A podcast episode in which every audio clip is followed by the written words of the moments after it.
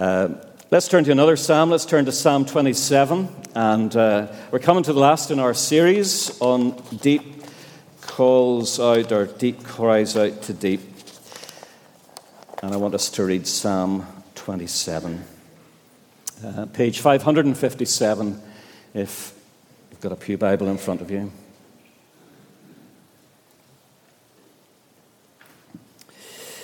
The Lord is my light and my salvation, whom shall I fear? The Lord is the stronghold of my life, of whom shall I be afraid?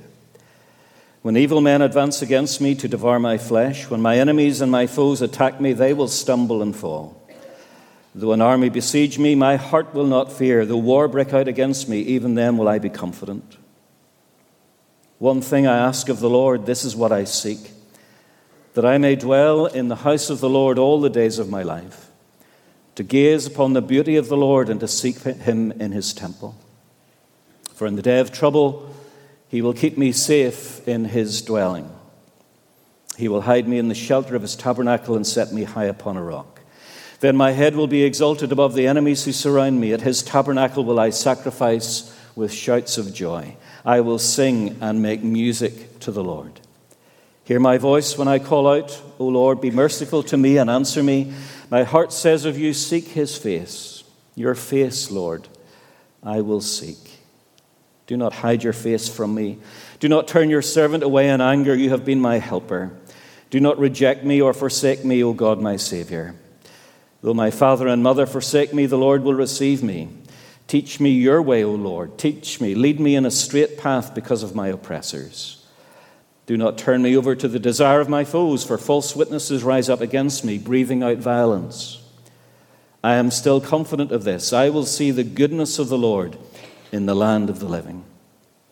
Wait for the Lord. Be strong and take heart and wait for the Lord.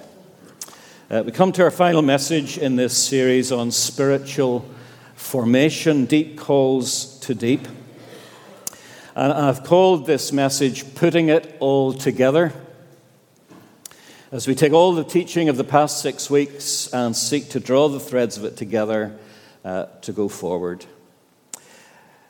We've looked over the past 4 weeks at themes of intentionality. You've got to want to grow spiritually, or you're not going anywhere. The theme of surrender, of surrendering our lives to the Lordship of Jesus Christ. And in fact, that's one of the things that in Sligo the Lord was speaking to me. You know, Norman, you've got to surrender to me. I know best. Got to surrender. Thirdly, encounter. And in that surrender, there is encounter. Encounters with the Holy Spirit. An ongoing walking with the Spirit. And that leads us to the place of obedience. Just do it.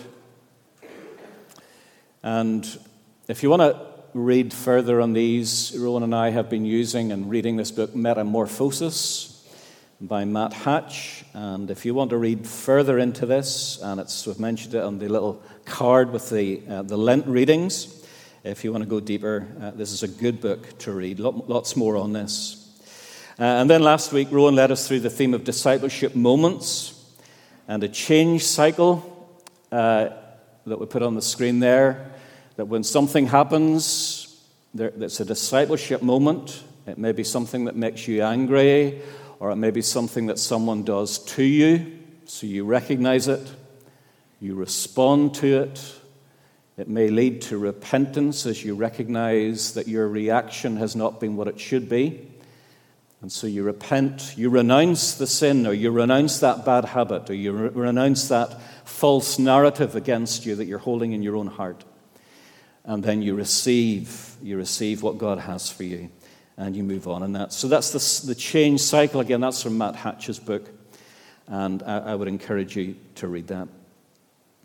There's a lot of information. I've given you a lot of information over the last few weeks. There'll be a little bit more information today. And it's so easy, isn't it, to get information overload in our culture today. Yet how much of the information that we consume truly changes us or makes us into better people? As followers of Jesus, our primary desire is to be like Jesus, so we need to filter the information that we receive. So much of the information that we're bombarded with by the world is not helpful for our spiritual growth. And we maybe need to be a bit firmer about what we edit, what we allow into our hearts, what we allow through the eye gate. And growth is sometimes about filtering out the stuff that is not good for us and taking in the good stuff that changes us and is good for us. The longer I go on as a Christian, the more I recognize the importance of time. Time is so important in this. There are lots of demands on our time. There's the demands of our families, especially if we have a young family. There's the demands of work. And it seems to me that the workplace is demanding and asking more and more of people. There's the demands even of our leisure, and sometimes that can be a bit overwhelming. It sounds a bit of a paradox, but we're committed to so many things. And there are different seasons in our lives as well when we have to adjust our spiritual routines. But we cannot get away from this. You need to make time. Time for God. Time for God to speak to us. I'm reminded of the story of Susanna Wesley, who was the mother of John and Charles Wesley. She was, in a sense, the mother of Methodism. She had 19 children, 9 of whom died in infancy, so there was a lot of hurt there, there's a lot of pain. But 10 children survived. And Susanna Wesley looked after the home, busy home, and she had 10 children. And yet she was able to find time to pray with God and to read a bit of His Word. And so what she would do is that whenever she wanted to have that quiet time with the Lord, even as the children were all around her, she would put her apron over her head. And whenever the children saw that, they knew that their mum was speaking with God. She would just put the apron over her head for 5 or 10 minutes, and they didn't disturb her, because that was the sign that she was communing with the Lord. She had 10 children. She was busy, and she still found time to speak to God and to listen to Him. We all have seasons of busyness. There will be days when we might miss, but that should be the exception. Matt Hatch says, our character is mainly changed over time through patterns, relationships, activities, and disciplines that point to the kingdom. There are small things we can do within our power that, if practiced regularly, can move us towards a more Christian life.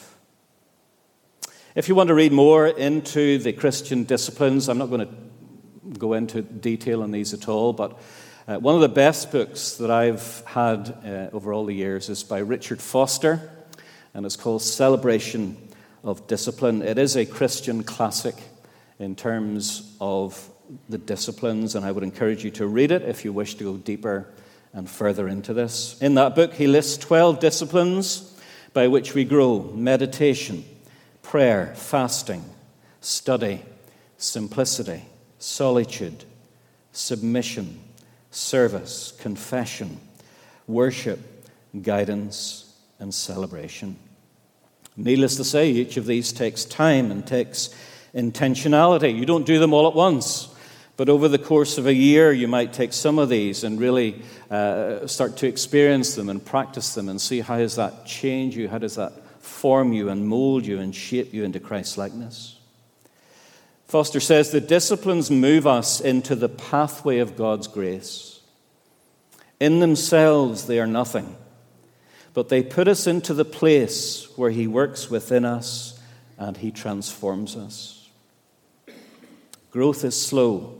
It is incremental. You may remember me saying that if you wish to cultivate a new habit, it takes between 20 and 80 days.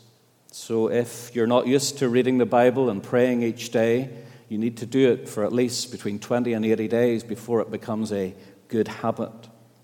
But it makes a difference. And deep calls to deep. Spirit speaks to spirit. And at the end of this sermon, we're just going to do a little practical exercise of meditation, just to show you how it works. Now, I'm well aware I've called this series Spiritual Formation for Ordinary People. And although I'm saying to you that you need to carve out time, I am aware that for many of us, time is an issue. But sometimes we need to think through our days, and we need to be a bit more ruthless, perhaps, with our time wasting. And as I've said before, one of the things that wastes our time more than anything is our phones. How much time do we spend on our phones just scrolling through rubbish? And at the end of the day, say, oh, God, that was a busy day. I didn't have a lot of time. But actually, whenever you think it through, you discover you have a lot more time than you think. In all my reading and indeed my own experience, there are three things that shape us more than anything. And if you forget everything else I say today, there are three environments where we find spiritual formation mainly happens.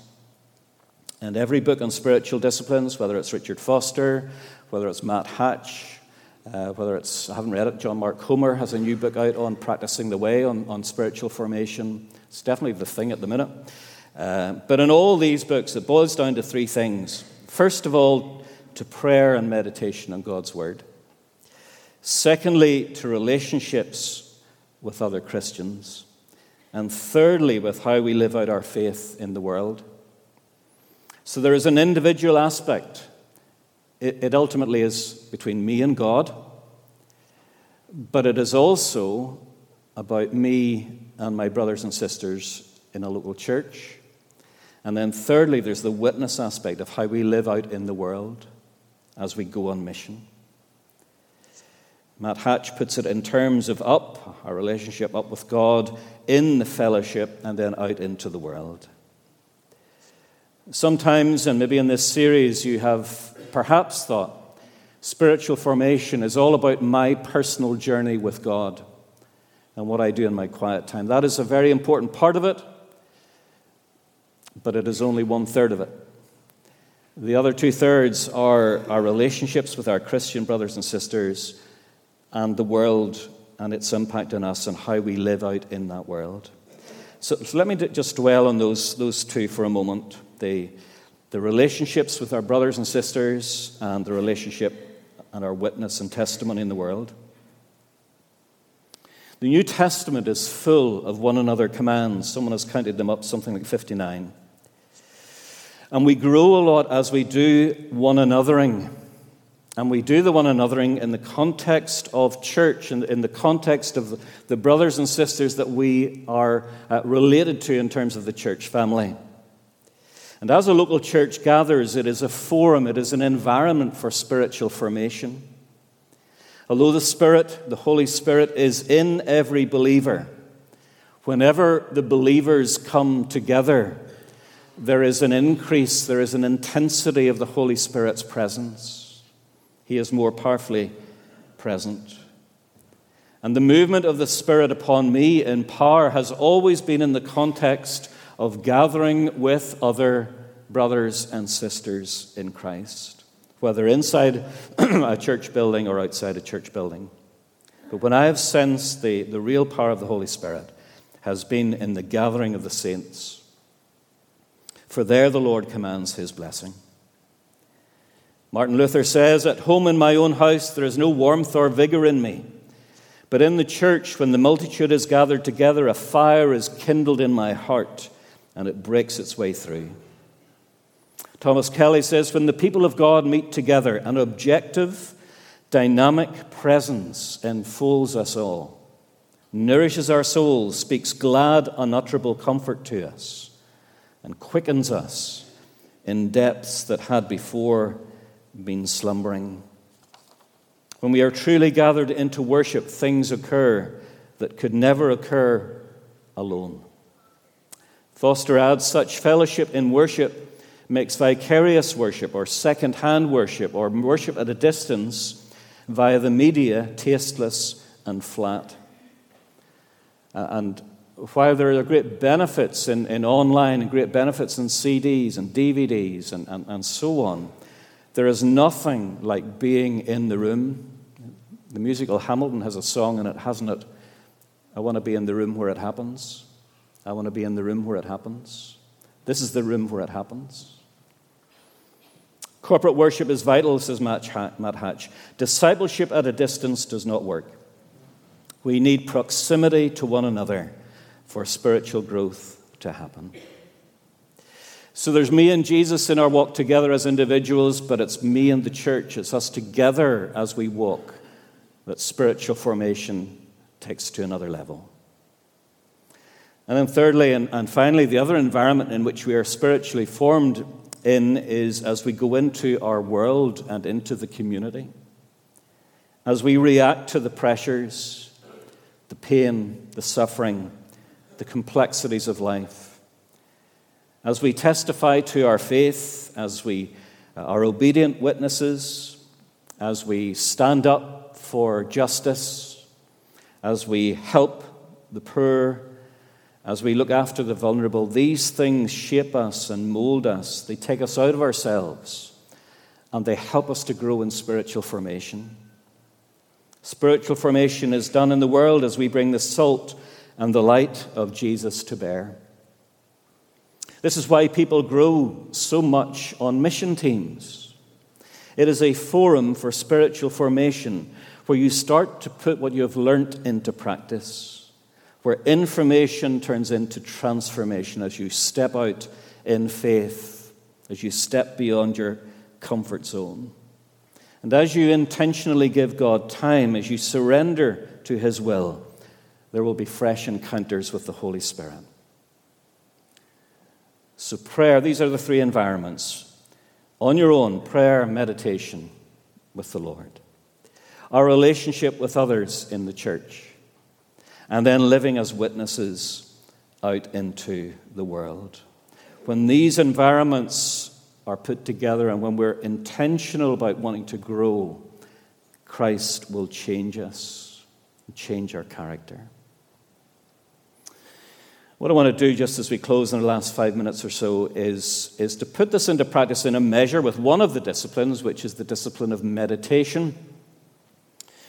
Campbell McAlpine defines meditation, and I think I've got it on the screen, as the devotional practice of pondering the words of a verse or verses of Scripture with a receptive heart. Now that's important, isn't it? With a receptive heart. Allowing the Holy Spirit to take the written word and apply it as the living word to the inner being. There's a lot in that. You could meditate on that for a while, couldn't you?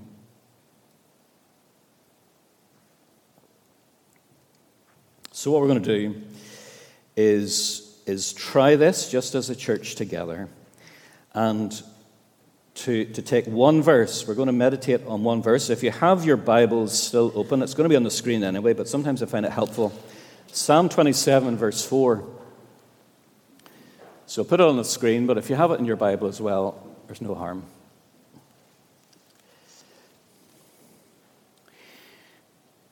So what I'm going to try and do now is I want you to imagine that you want to take God's word seriously, you want to take spiritual formation seriously. So imagine tomorrow morning or tomorrow evening or whenever you have made the time, your scripture reading is Psalm 27. Now you may have scripture reading notes and they give you information, they give you a devotional thought, and that's all fine. But what you're trying to do is to get something for yourself. What you're trying to do is to meditate on it for yourself and to see what is the Holy Spirit saying to you. What has the Holy Spirit got for you in this verse or this psalm? Now, whenever I was reading through Psalm 27, the verse that jumped out to me, and it may be because I'm doing this series, but verse 4 jumped out at me. So what we're just going to do is just imagine that that's the verse where we focus in on. The Lord has led us to this verse, and we kind of have a stop.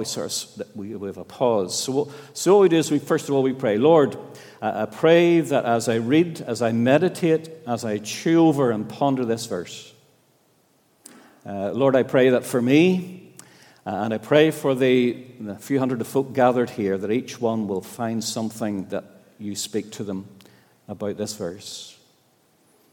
In Jesus' name, amen.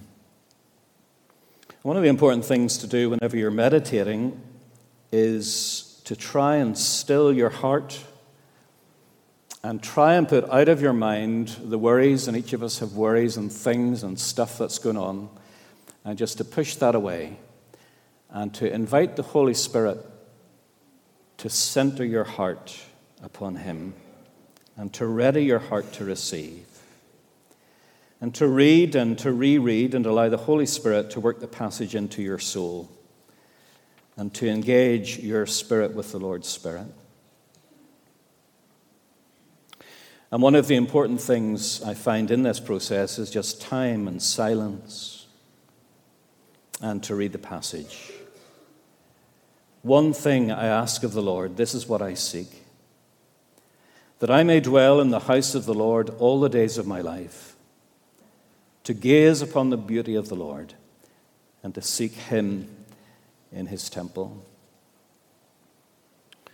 And so the first thing that comes to me is that one thing. The author is David. He says, one thing I ask of the Lord. And the challenge for me as I seek to apply that, I suppose, is to say, well, if the Lord was to say to me, what one thing do you want, Norman? What's the one thing do you want? I wonder what I would say. Riches, fame, health, a better job, a spouse, whatever. What comes if the Lord was to say to you, what's the one thing? And just to let that sit on us for a moment. Because David has answered this by saying, this is the one thing I seek. I want to dwell with you, Lord.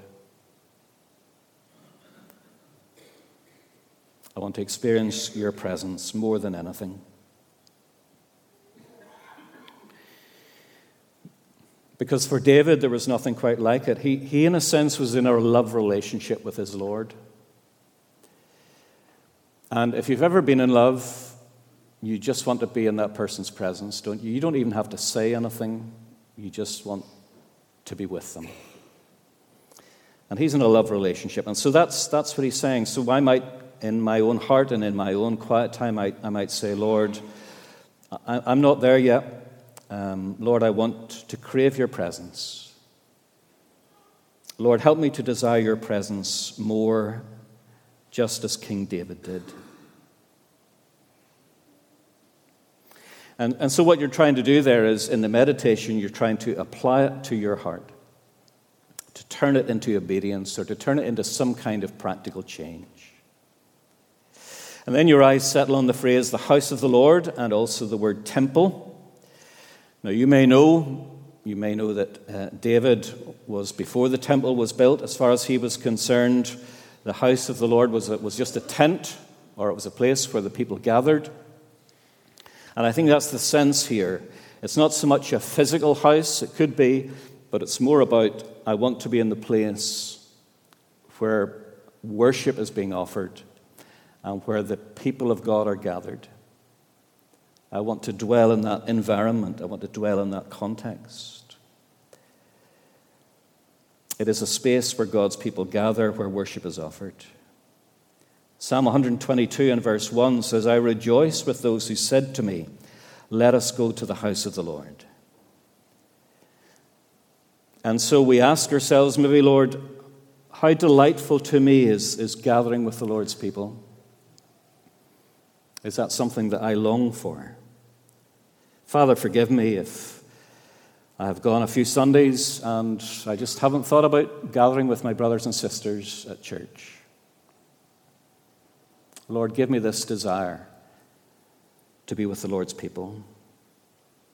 Because we've already seen, and with my chat with Willis, we've seen that that's where the Holy Spirit is powerfully present. He's especially present where God's people are gathered. Commands a blessing. And then you may look at another verse or another phrase, or you may say, gosh, that's enough. Less is more. That's enough to be going on with. I need to think about my priorities. I need to think about how important the house of the Lord is to me. And maybe that's enough. But say you have another 5 or 10 minutes, so you might focus on that little phrase, the beauty of the Lord. I want to gaze upon the beauty of the Lord. And so you meditate for a while on the Lord's beauty and his kindness and his grace to us in Christ. And you may spend some time in quiet worship, in adoring praise, in beholding him, in faith, blessing the Lord Jesus. Maybe saying, thank you, Jesus. Thank you that you died on a cross for such as me. And you know what I'm like, you know the bad temper I have, you know the lustful thoughts I have, you know the impatient spirit I have, but yes, you still love me. And so I'm gazing upon your beauty, and I'm thanking you for all that you are. And then at the very end, it talks about seeking or inquiring after the Lord. Some versions, sometimes what you do is maybe look at a different version, read the verse. In ESV, it talks about gazing upon the beauty of the Lord to inquire in his temple, because some of the Hebrew words can sometimes mean one thing or slightly another. So NIV has to seek the Lord. The ESV has to inquire in his temple. And the Message version, the paraphrase of Eugene Peterson says, I'll study at his feet. But it all means that we want to say to the Lord, there's more. There's more, you have more for me, you have more for us. And we need to be in that place of inquiry and searching and pressing in. But we just need to slow down, do less, and find that less is more. So what we've just done is a meditation on one verse. And there's so much there, isn't there? Say yes, Norman. Thank you. There is so much there. That was one verse. And we have given you through Lent, we have given you 6 passages, one passage a week, and just to sit on it. Maybe there'll be one verse in that passage that strikes you and you say, I want to sit on this for a while. Because with so much information bombarding us, it's just good to be still, just to sit and to ponder on the goodness of God. After Willis and I had our strange experiences of tears and laughter and whatever, the next day I said to Willis, when the joy of the Lord is on you, there's nothing else like it. I said, I don't know, I've never been in drugs, but I'm sure it's better than drugs. And Willis said, no, I've talked to people who have been in drugs and who have become Christians. And they said, there's nothing like the joy of the Lord. Isn't that right, Willis? There's nothing like it. Nothing like it. The joy of the Lord is our strength. So I'm just going to leave a couple of moments of silence before we finish. I'm going to ask you just to ask the Holy Spirit, you personally, Lord, what do you have for me in this verse? What do you have for me in this day? What do I need to change? What do I need to do?